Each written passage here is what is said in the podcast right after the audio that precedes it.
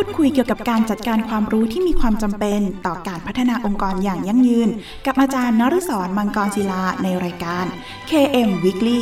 ทุกวันอาทิตย์เวลา 14 นาฬิกาถึง 14 นาฬิกา 30 นาทีทางสถานีวิทยุมหาวิทยาลัยเทคโนโลยีราชมงคลพระนคร FM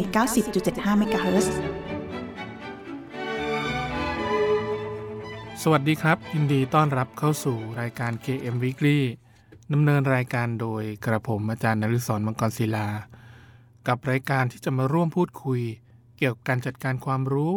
ที่มีความจำเป็นต่อการพัฒนาองค์กรอย่างยั่งยืนครับ พูดคุยกันเป็นประจำทุกวันอาทิตย์ เวลา 14นาฬิกาถึง 14นาฬิกา30นาทีทางสถานีวิทยุมหาวิทยาลัยเทคโนโลยี ราชมงคลพระนคร RMUTP Radio FM 90.75 คลื่นสั่งสมปัญญาพัฒนาสังคมครับ คุณผู้ฟังสามารถรับฟังรายการของเราแบบสดๆ ผ่านทาง FM 90.75 ได้แล้วนะครับ โดยคุณผู้ฟังยังสามารถรับฟังผ่านรายการแบบออนไลน์นะครับ พร้อมกันทั่วโลก ผ่านทางเว็บไซต์ radio rmutp ac.th โดยสามารถรับฟังได้ทั้งทาง คอมพิวเตอร์ และอุปกรณ์สมาร์ทโฟน ได้แล้ววันนี้ครับ นอกจากนี้นะครับ คุณผู้ฟังยังสามารถฝากคำถามหรือข้อสงสัยต่างๆ ผ่านทางกระดานสนทนา ในเว็บไซต์ของทางสถานีครับ ที่ radio rmutp.ac.th หรือจะโทรศัพท์เข้ามาก็ได้ครับ ที่หมายเลขโทรศัพท์ 02 665 3891 หรือทางโทรสารหมายเลข 02 282 5550 รวมทั้งอีเมลของทางสถานีนะครับที่ radio mct rmutp ac th หรือถ้าไม่สะดวกช่องทางใดเลยนะครับ ท่านก็สามารถเขียนเป็นจดหมาย หรือไปรษณียบัตรเพื่อติชมรายการนะครับ โดยเขียนถึงรายการ KM Weekly สถานีวิทยุมหาวิทยาลัยเทคโนโลยีราชมงคลพระนคร เลขที่ 399 ถนนสามเสน เขตดุสิต กรุงเทพ 10300 และเมื่อทางรายการได้รับข้อคำถามต่างๆ เหล่านั้นแล้ว จะดำเนินการหาคำตอบมาให้คุณผู้ฟังทันทีครับ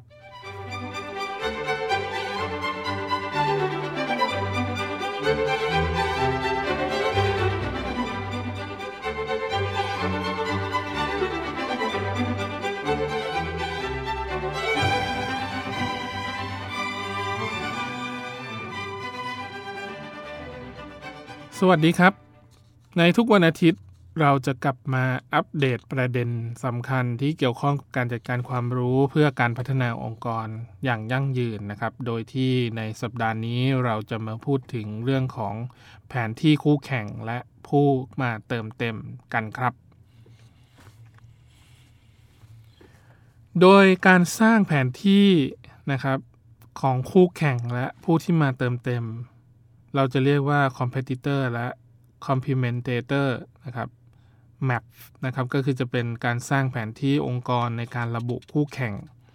แล้วก็ผู้เติมเต็มที่เกี่ยวข้องนะครับ โดยผมจะยกตัวอย่างเกี่ยวกับกลุ่มของบริษัท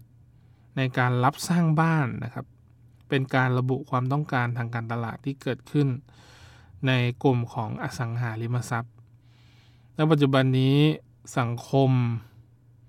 บ้านเรานะครับ ก็จะเข้าสู่สังคมผู้สูงอายุภายในปี 64 แล้วก็ในปี 2568 จะเป็นสังคมผู้สูงอายุที่สมบูรณ์นะครับ ครบ 25%ของประชากรทั้งหมดนะครับ โดยที่ณปัจจุบันนี้มีกลุ่มธุรกิจอสังหาริมทรัพย์ กลุ่มธุรกิจโรงแรม กลุ่มธุรกิจ โรงพยาบาลนะครับ เริ่มเข้ามาให้ความสำคัญกับเรื่องของการสร้าง nursing home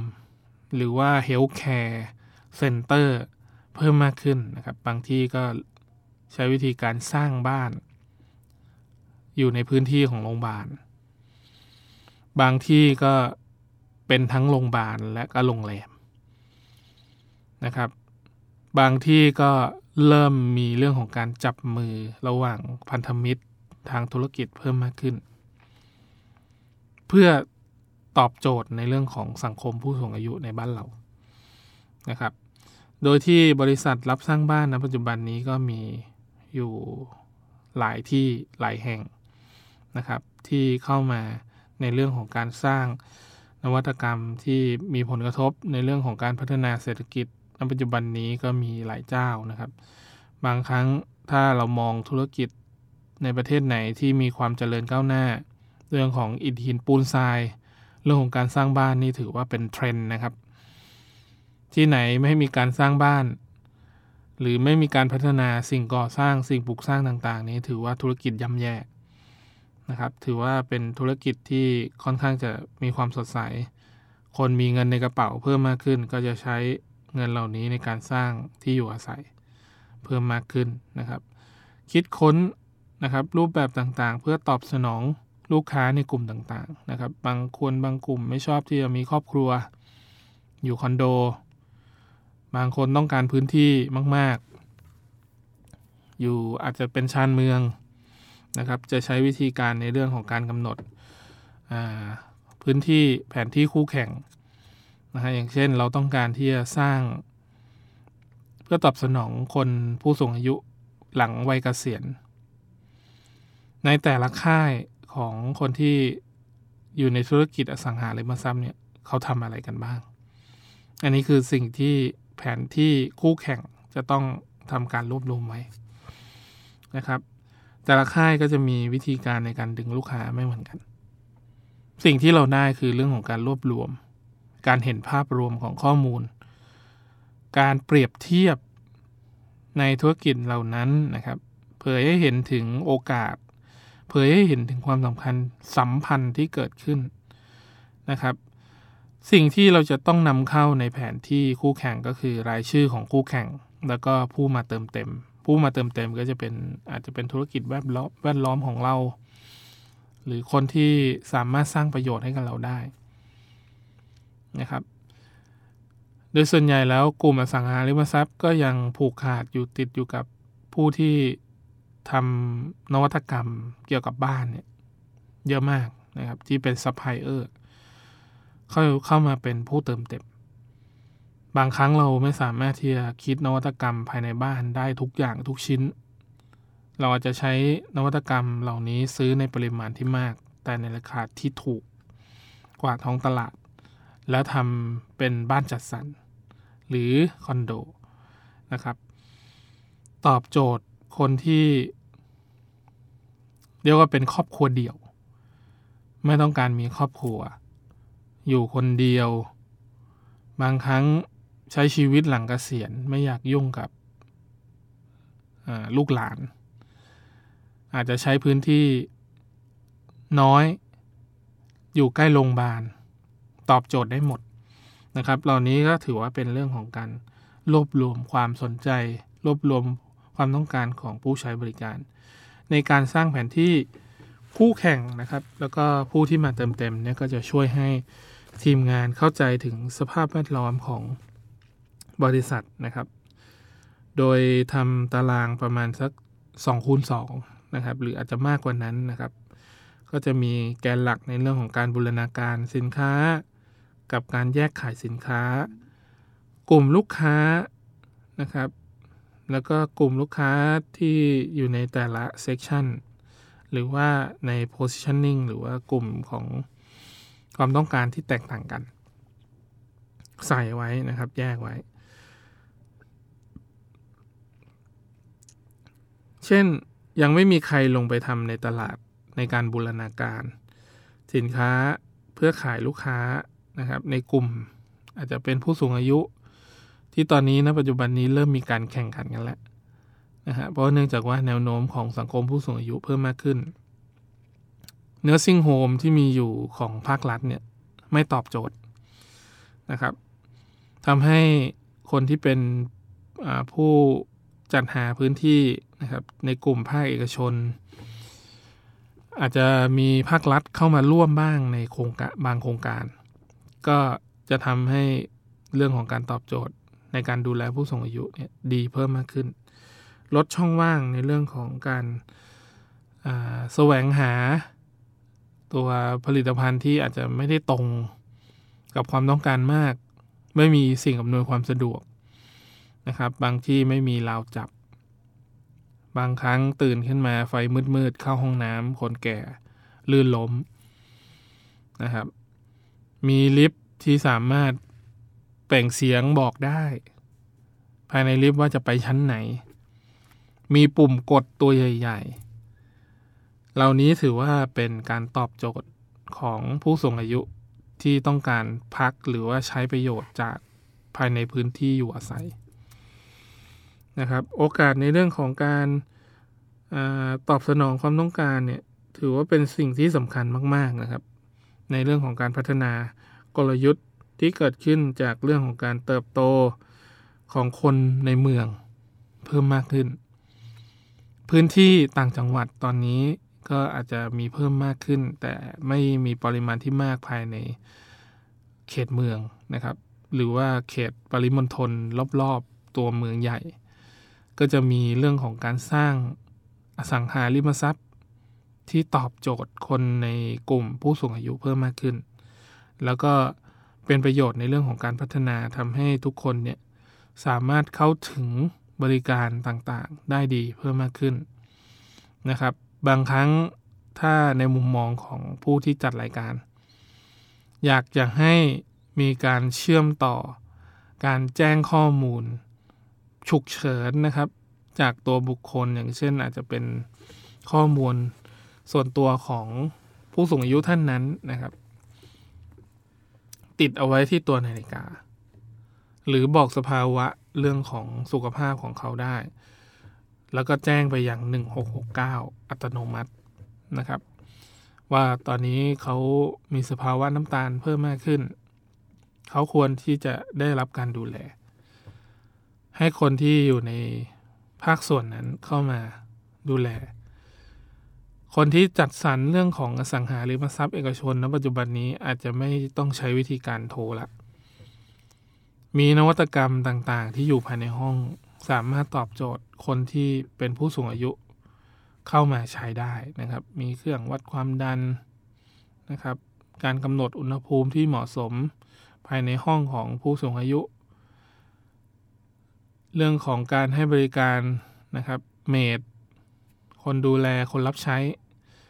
อะไรต่างๆ เหล่านี้นะครับ ถือว่าเป็นสิ่งที่สำคัญและขาดไม่ได้ในปัจจุบันนี้ครับ แล้วฟังเพลงเพราะๆจากทางรายการสักครู่ครับ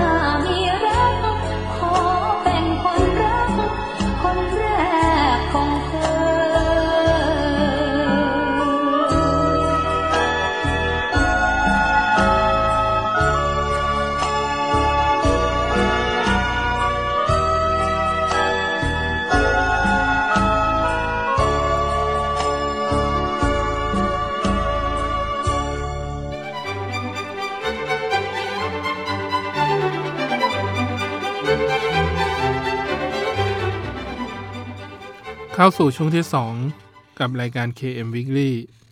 โดยกับผมอาจารย์นฤศรมังกรศิลานะครับ โดยที่ช่วงนี้นะครับจะมาพูดในเรื่องของอขั้นตอนนะครับในการพัฒนาแผนที่คู่แข่ง แล้วก็ผู้ที่เข้ามาเติมเต็มในธุรกิจนะครับ โดยที่มุมมองโดยส่วนใหญ่แล้ว ธุรกิจต่างๆเนี่ยจะมีมุมมองในเกี่ยวที่เกี่ยวข้องกับ คู่แข่งหรือว่าผู้ที่มาเติมเต็มที่เป็นซัพพลายเออร์หรือเข้ามาช่วยเหลือธุรกิจ ได้อย่างมีประสิทธิภาพเพิ่มขึ้นนะครับ ก็คือจะมีเรื่องของการครอบคลุมตารางแต่ละช่องเปรียบเทียบไว้ ในมิติด้านต่างๆ ของธุรกิจนะครับ ไม่ว่าจะเป็นด้านราคา ด้านคุณภาพ ผลกำไร ส่วนแบ่งตลาดหรือว่ากลุ่มลูกค้าเป้าหมาย จะช่วยบอกได้ว่าแต่ละบริษัทเนี่ยมีการกระจุกตัวในตลาด หรือการที่เกี่ยวข้องกับธุรกิจอะไรต่างๆ เหล่านั้นนะครับ อยู่ในกลุ่มไหน ถ้าพูดกันง่าย ๆ ก็คือจะเป็นเรื่องของการกำหนด positioning นะครับ ว่าลูกค้าอยู่ในกลุ่มพื้นที่นี้ แต่เราไปทำในอีก positioning หนึ่ง ลูกค้าอาจจะไม่ตอบโจทย์นะครับ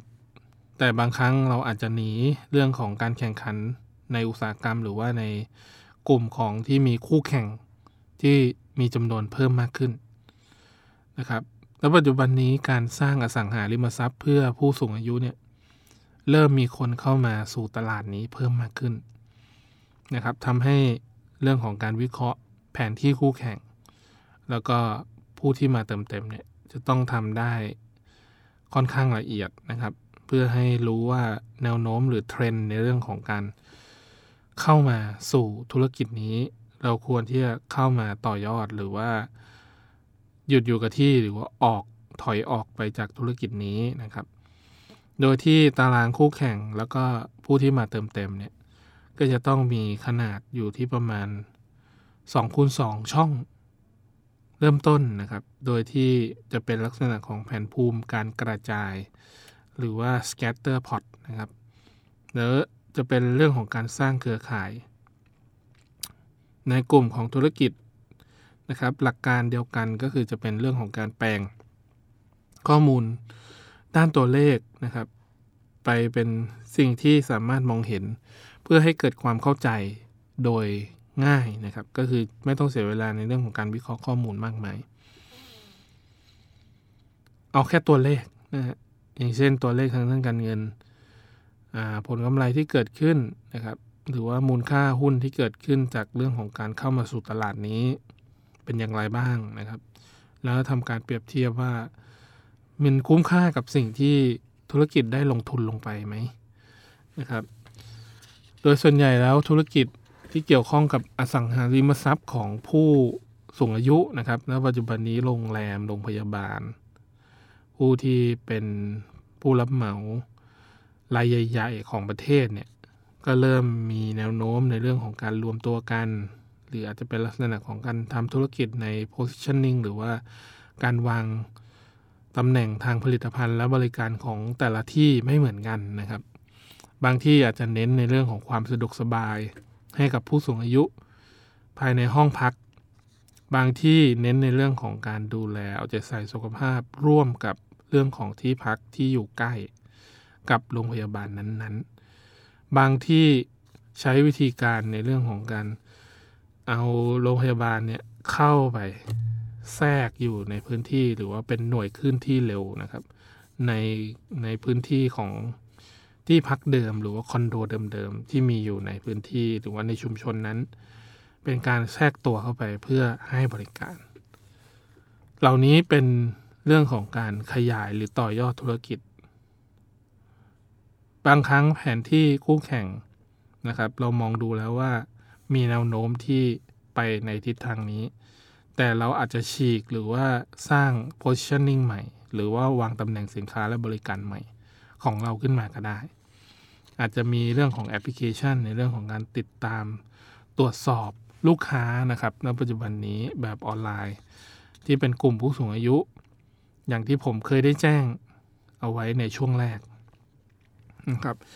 โดยที่ขั้นตอนแรกนะครับในเรื่องของการทำแผนที่คู่แข่งแล้วก็ผู้เติมเต็มนะครับ ก็คือจะต้องมีเรื่องของการระบุคู่แข่ง แล้วก็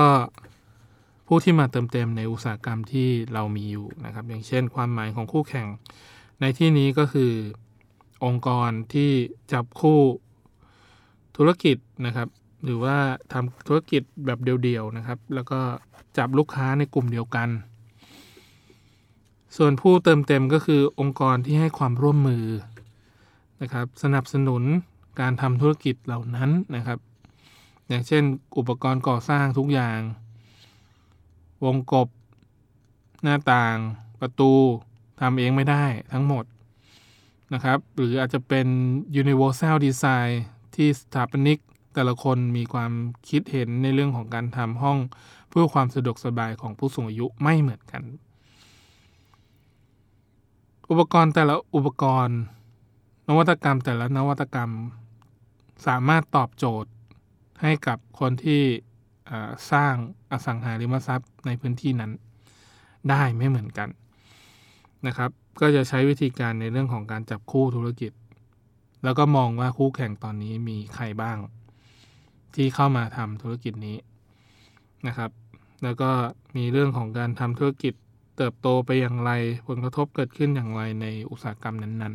ๆ อันนี้คือการระบุ คู่แข่ง ในขั้นตอนแรก ขั้นตอนที่ 2 คือการกำหนดหัวข้อที่ต้องการเปรียบเทียบครับ หัวข้อดังกล่าวนี้อาจจะเปรียบเทียบในเรื่องของส่วนแบ่งตลาด ส่วนแบ่งกำไร กลุ่มลูกค้าเป็นยังไงบ้าง นะครับ บางกลุ่มก็เน้นทุกกลุ่มเลยนะครับ อสังหาริมทรัพย์ผู้ที่ทำ real estate ทั้งหลายทำคอนโด อาจจะไม่ได้มองถึงว่าเป็นกลุ่มไหนกลุ่มผู้สูงอายุโดยเฉพาะ อาจจะเป็นกลุ่มของเด็กนะครับ วัยรุ่น คนทำงาน ผู้สูงอายุรวมกันหมดเลย แต่สิ่งที่ได้เพิ่มขึ้นมาคือการร่วมกันในของ กลุ่มธุรกิจโรงแรมโรงพยาบาล เข้ามาทำหน้าที่ในเรื่องของการสร้างความอำนวยความสะดวก ในเรื่องของการพักที่อยู่อาศัย รวมถึงเรื่องของการดูแลสุขภาพ เพิ่มมากขึ้นในทุกกลุ่ม บางครั้งเรียกว่า positioning แต่ละตัวนี้คือไม่เน้นเลย เอาทุกกลุ่มก็มีนะครับกำหนดเปรียบเทียบ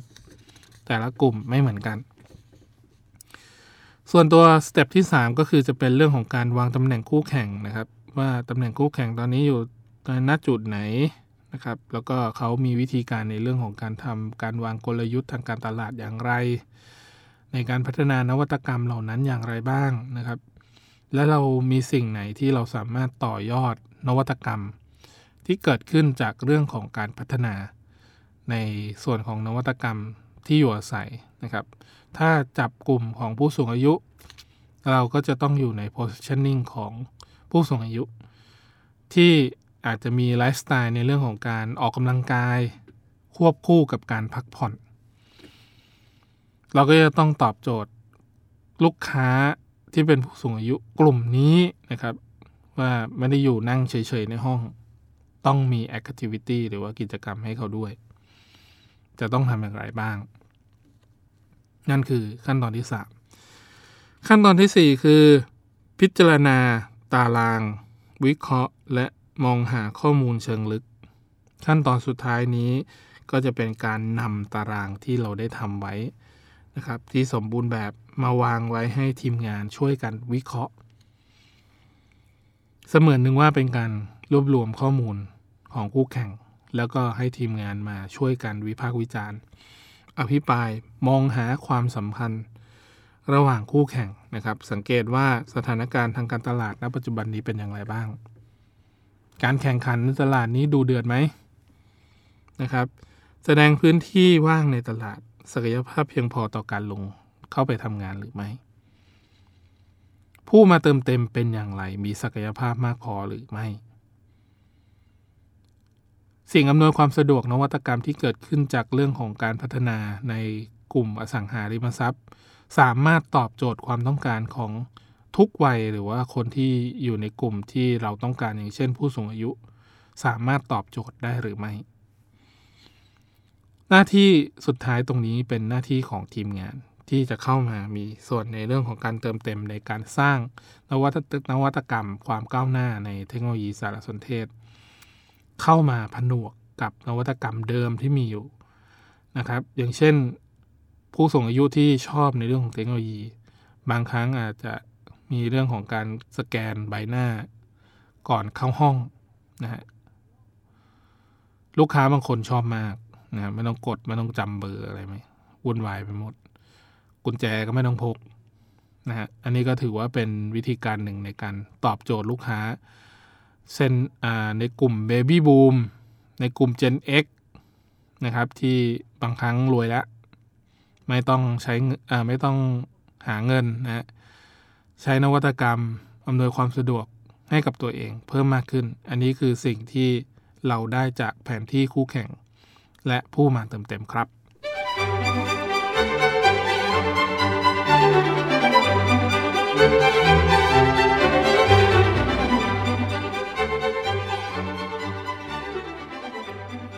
มาถึงช่วงสุดท้ายของรายการแล้วครับ คุณผู้ฟังสามารถติดตามรับฟังรายการ KM Weekly ได้เป็นประจำทุกวันอาทิตย์ เวลา 14 นาฬิกาถึง 14 นาฬิกา 30 นาที และถ้าหากมีข้อสงสัยต่างๆ รวมถึงอยากติชมแนะนำรายการนะครับ คุณผู้ฟังก็สามารถโทรศัพท์เข้ามา ที่หมายเลขโทรศัพท์ 02 665 3891 นะครับ หรือทางโทรศัพท์หมายเลข 02 282 5550 รวมทั้งอีเมล radio mct at imutp ac.th นะครับหรือทางจดหมายหรือไปรษณียบัตรก็ได้ครับ โดยเขียนถึงรายการ KM Weekly สถานีวิทยุมหาวิทยาลัยเทคโนโลยี ราชมงคลพระนคร เลขที่ 399 ถนนสามเสนเขตดุสิตกรุงเทพ 10300 และกลับมาติดตามรับฟัง รายการ KM Weekly ได้ใหม่ ทุกวันอาทิตย์เวลา 14นาฬิกาถึง 14นาฬิกา30 นาทีขอบคุณสำหรับการติดตามรับฟังสำหรับวันนี้ต้องขอลาคุณผู้ฟังไปก่อนครับ พบกันใหม่ในตอนต่อไป ตอนนี้สวัสดีครับ ร่วมพูดคุยเกี่ยวกับการจัดการความรู้ที่มีความจำเป็น ต่อการพัฒนาองค์กรอย่างยั่งยืน กับอาจารย์นฤศรมังกรศิลาในรายการ KM Weekly ทุกวันอาทิตย์เวลา 14 นาฬิกาถึง 14 นาฬิกา 30 นาทีทางสถานีวิทยุมหาวิทยาลัยเทคโนโลยีราชมงคลพระนคร FM 90.75 MHz